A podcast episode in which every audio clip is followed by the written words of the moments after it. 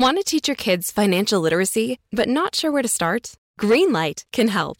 With Greenlight, parents can keep an eye on kids' spending and saving, while kids and teens use a card of their own to build money confidence. As a parent, you can send instant money transfers, set up chores, automate allowance, and more. It's a convenient way to run your household, customized to your family's needs, and the easy way to raise financially smart kids. Get started with Greenlight today and get your first month free at greenlight.com/odyssey.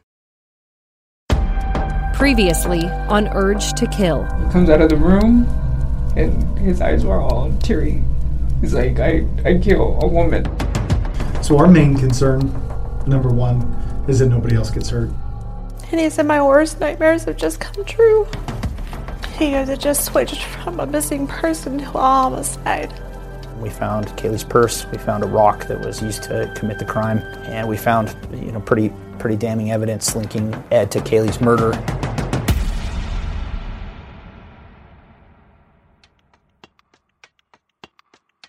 It's 8:45 p.m., Monday, July 25th, 2 days after Kaylee Sawyer went missing. A 19-year-old named Andrea Mays walks out to her car after her double shift at the Ross Dress for Less in Salem, Oregon. She takes a Snapchat selfie before starting her car when suddenly a stranger with a gun reaches in through a cracked window. Andrea doesn't know her life is about to change forever.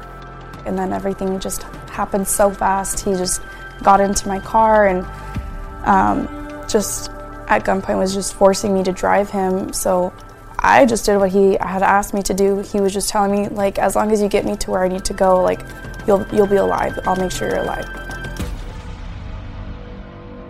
I'm your host, Ashley Korslien. This is episode three of Urge to Kill, a KGW original. Yeah, the devil's gonna take me I first met Andrea Mays while covering this case for a news story. When I started working on this podcast, I knew I needed to interview her because her experience is a big part of the story. When I first reached out to her, I was nervous. I didn't want to screw this up. She went through the unimaginable and lived to talk about it. Her story is incredible, and I wanted to be the one to tell it. I explained the podcast, and she told me she would think about it and get back to me. I knew what that meant, though. She was politely blowing me off. So a couple weeks went by, and I sent her a text message to check in. I knew she was apprehensive about talking to me and would probably tell me no this time. But she doesn't. She tells me yes. And then it should be right there on the right. A few weeks later, we drive to her home in Salem, Oregon, about an hour from Portland. All right, we are here. We pull up to Andrea's home where she lives with her grandma and cousins. It's surrounded by trees and it's sort of hidden away behind a church. As we get out of the car, I wonder if Andrea is religious. What she's gone through could either draw someone to religion or push them away altogether. Grab some equipment. That's my photographer, Eric Patterson. Get ready for the interview. Once we get our equipment out of the car, we head up to the front door. You want to just walk up first and then Yeah. we'll grab. I'll set all this down and I can help you. I'm completely nervous that we'll scare her off and she'll back out.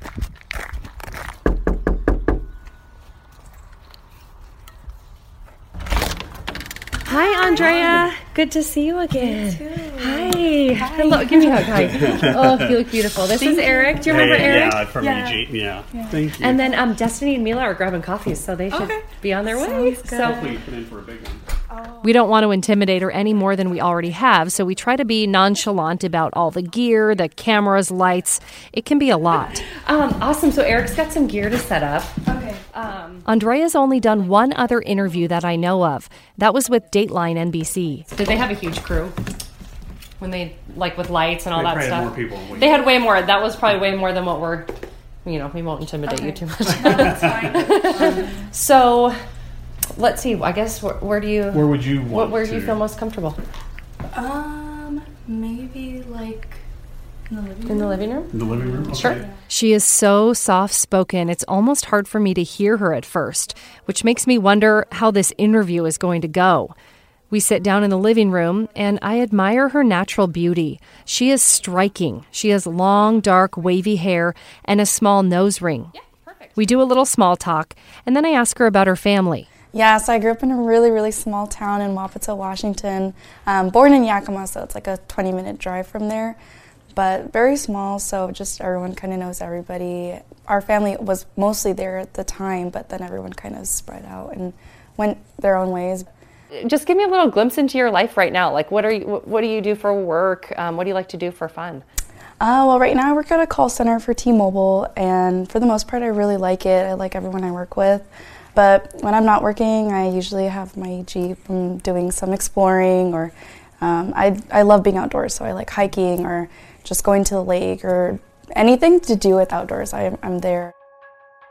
I ask her to take us back to the summer of 2016 and the night everything changed. Whatever you're comfortable sharing, but let's just kind of start, if, if we can, just from the beginning of what happened. So take us back to the night you were working when this all happened. Um, I ended up working a double shift that day because I had someone else had called out or something. So I was like, sure, you know, I have nothing else to do. I'll stay and take their shift. Um, but by the time everything was done, it was like nine o'clock already. And so Andrea leaves her shift at Ross and walks out to her car. She takes a quick Snapchat selfie and then checks Facebook. And then I was sitting in my car.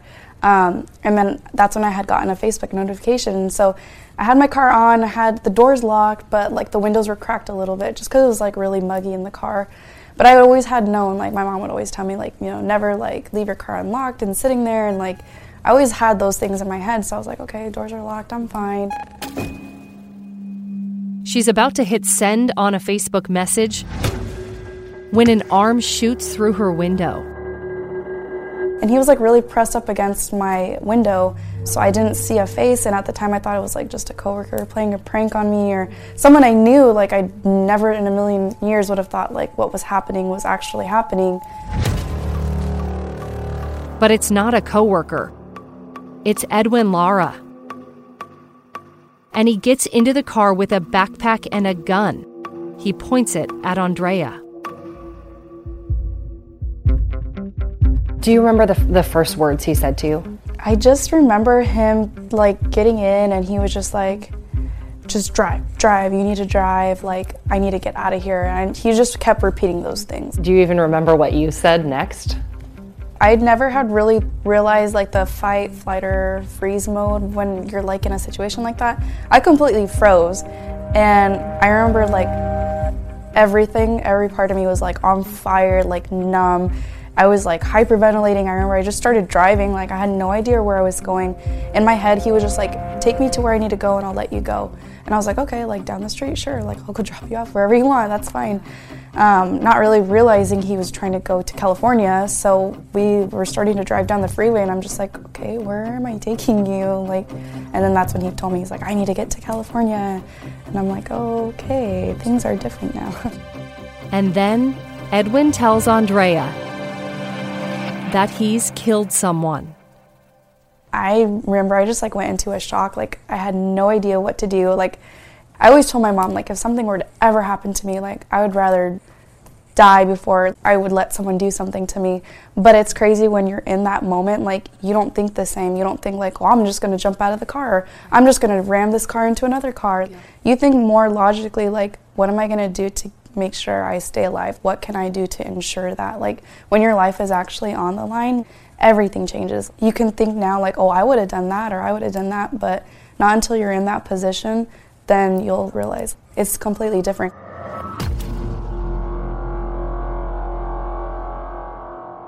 All she can do in that moment is listen to his demands, so she drives. Was it like in the movies, you know, and time stands still, but then everything's spinning at the same time? That's what I would imagine. Yeah, and it was like still kind of daylight, so I'm just like, how did no one like know like or notice anything like I don't know, it was so weird. It, it was like completely crazy. Everything just was like stopped. Edwin starts spilling to Andrea about what he's done. He says he killed a woman and then fled his home in Redmond. He drove to his parents' house to ditch his car and took theirs instead. He drove two and a half hours northwest to Salem. And then he admits to waiting, almost hunting, for the perfect woman to kidnap. I guess the car he was using broke down or something at the mall, or I'm not sure where the car was, but he said he was at the mall looking for people there first, and that's when he saw like the pregnant lady, um, and he went to like ask her something, and she like really just brushed him off and kept walking. And his comment to me about it was like, "Little does she know what I could have done to her," and I'm just like, this guy is crazy to even think that like he was hunting for a woman. Yeah, he was for you. Yeah. I mean, ultimately it ended like that. Yeah, and that's how it felt 100% because he said when he was at Ross, he saw me walk to my car to get my bag to return it. He watched me walk back into the store and then he saw me come back out again and get into my car. So he watched me the whole time and it just like gives me chills thinking like you never know when you're out and about who's watching you.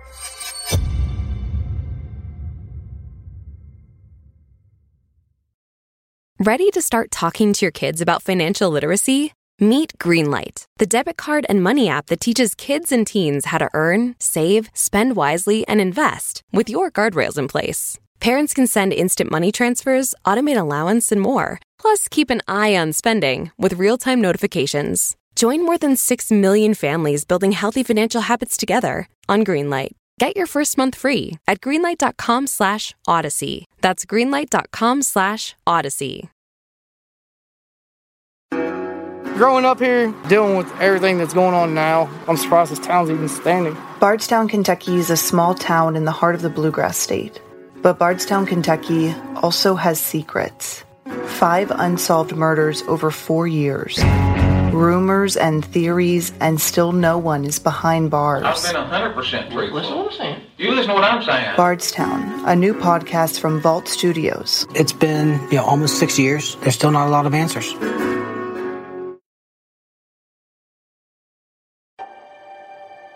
Just a warning what you're about to hear may be triggering or upsetting to survivors of sexual assault or violence.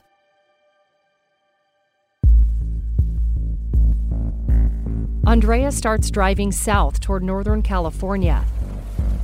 She only makes it about an hour when Edwin tells her to pull off to the side of the road. She's driving too fast. He doesn't want to get pulled over by police. Uh, and that's where he like handcuffed me to my gear shifter thing and had me hop to the passenger side and he got onto the driver's seat um, and then he kept driving the rest of the way um, so I, I really didn't drive very far, but he drove most of the way to California.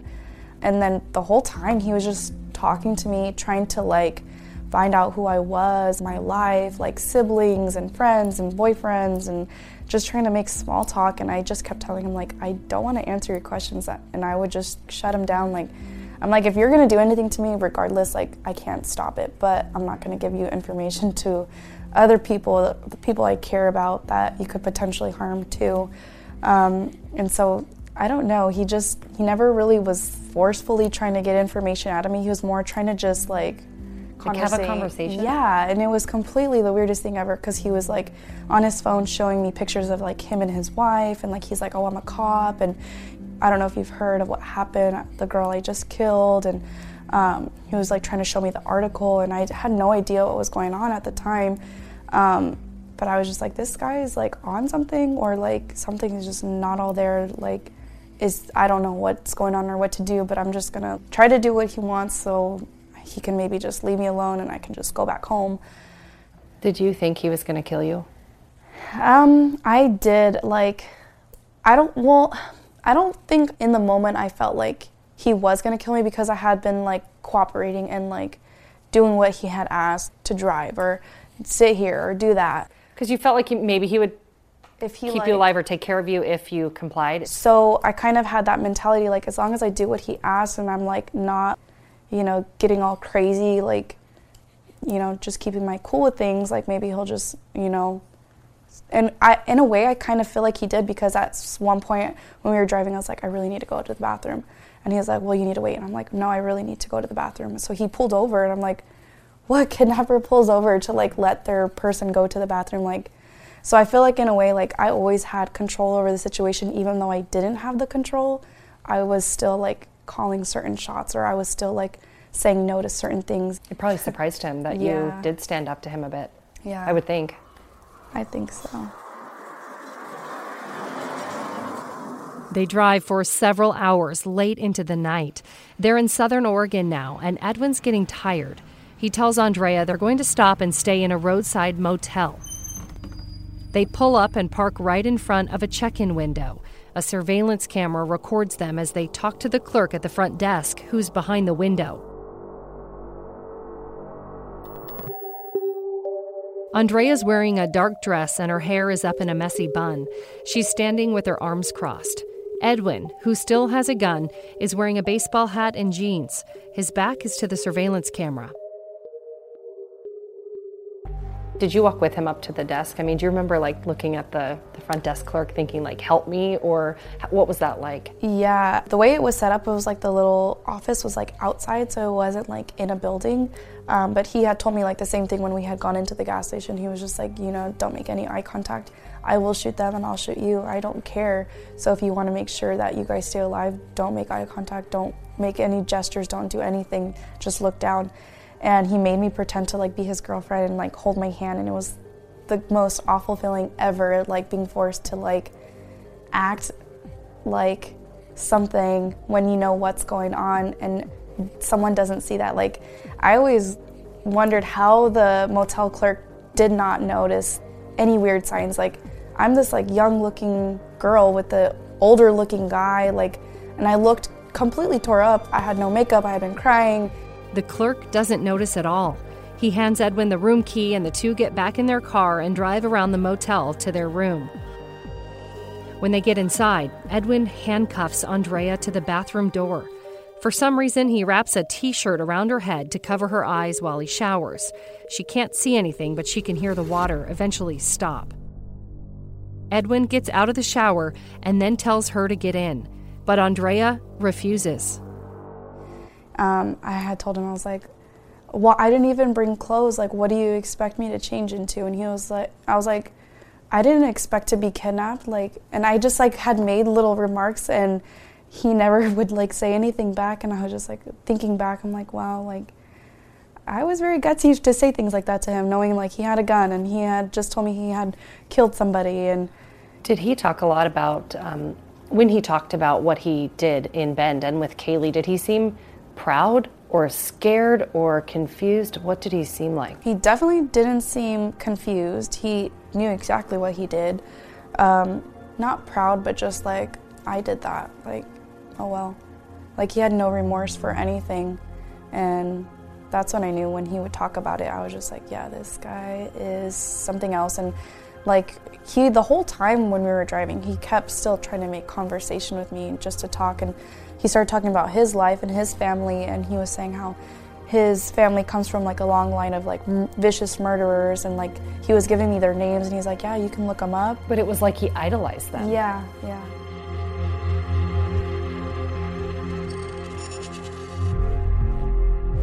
Edwin forces Andrea to the bed and handcuffs her to the frame. He takes out a bottle of sleeping pills and a handful of syringes. His mom is diabetic and kept them in her car, which Edwin had taken. That's where Edwin found the needles. He tells Andrea that if she doesn't voluntarily swallow the sleeping pills, he will inject her. He's willing to do anything to sedate her.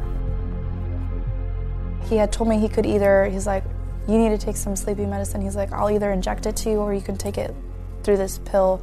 And i never really remember seeing like what it was. It was probably like some i don't know like i don't know what kind of sleeping medicine there is out there but i do remember after i had taken the pill because i was like i'm not letting you inject anything into me. Um, i remember after i took it i was starting to get really tired. I just worked a double shift that day. Mind you it's like past midnight already. It's like past one in the morning. I was extremely tired from working so with the sleeping pill, it just like felt like I had taken like five, ten melatonins, and I was getting very, very groggy, very tired. And I remember I just kept trying to fight it and keep myself awake. I just can't imagine what you, was even going through your mind in that moment. Yeah, I just kept thinking like if I fall asleep, like he would probably try to, knowing how disturbing he is, he probably would even still try to like take advantage of me or something. So that was my mo- motivation for like trying to make sure I stayed awake. Out of nowhere, an alarm on her phone goes off and it startles Edwin. It all happened like in the perfect moment because we were both laying in the same bed and that's when he had like turned over and he like licked my earlobe and I could tell where this was going to start going towards and I was like, "Oh no, like no, this is not going to happen." And then that's when my phone had gone off.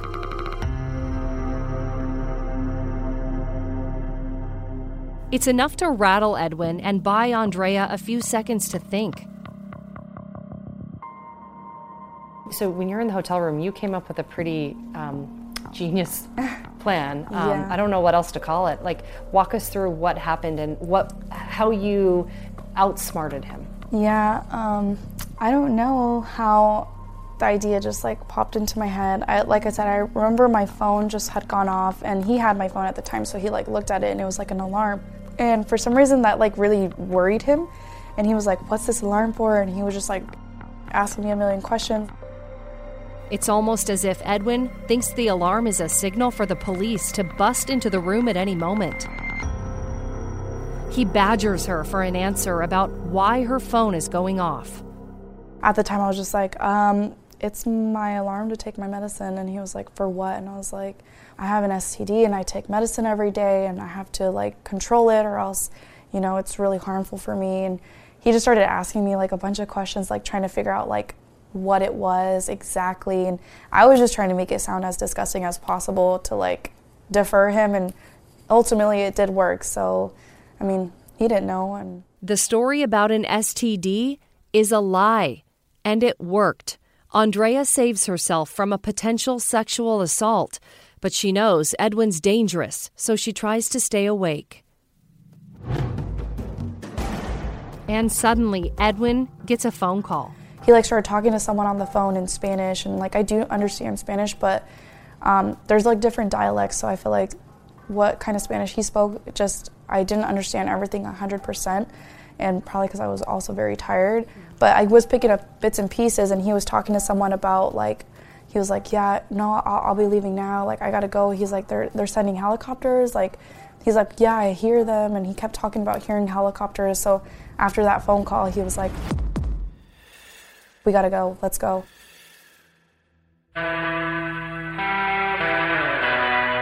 Andrea pleads with him to take her car and leave her in the motel room, but he is not willing to let her get away.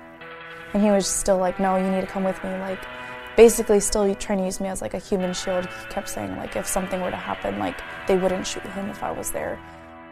And just like that, they're back on the road and on the run again. But they're not going to get far before Edwin tries to take the life of yet another innocent person.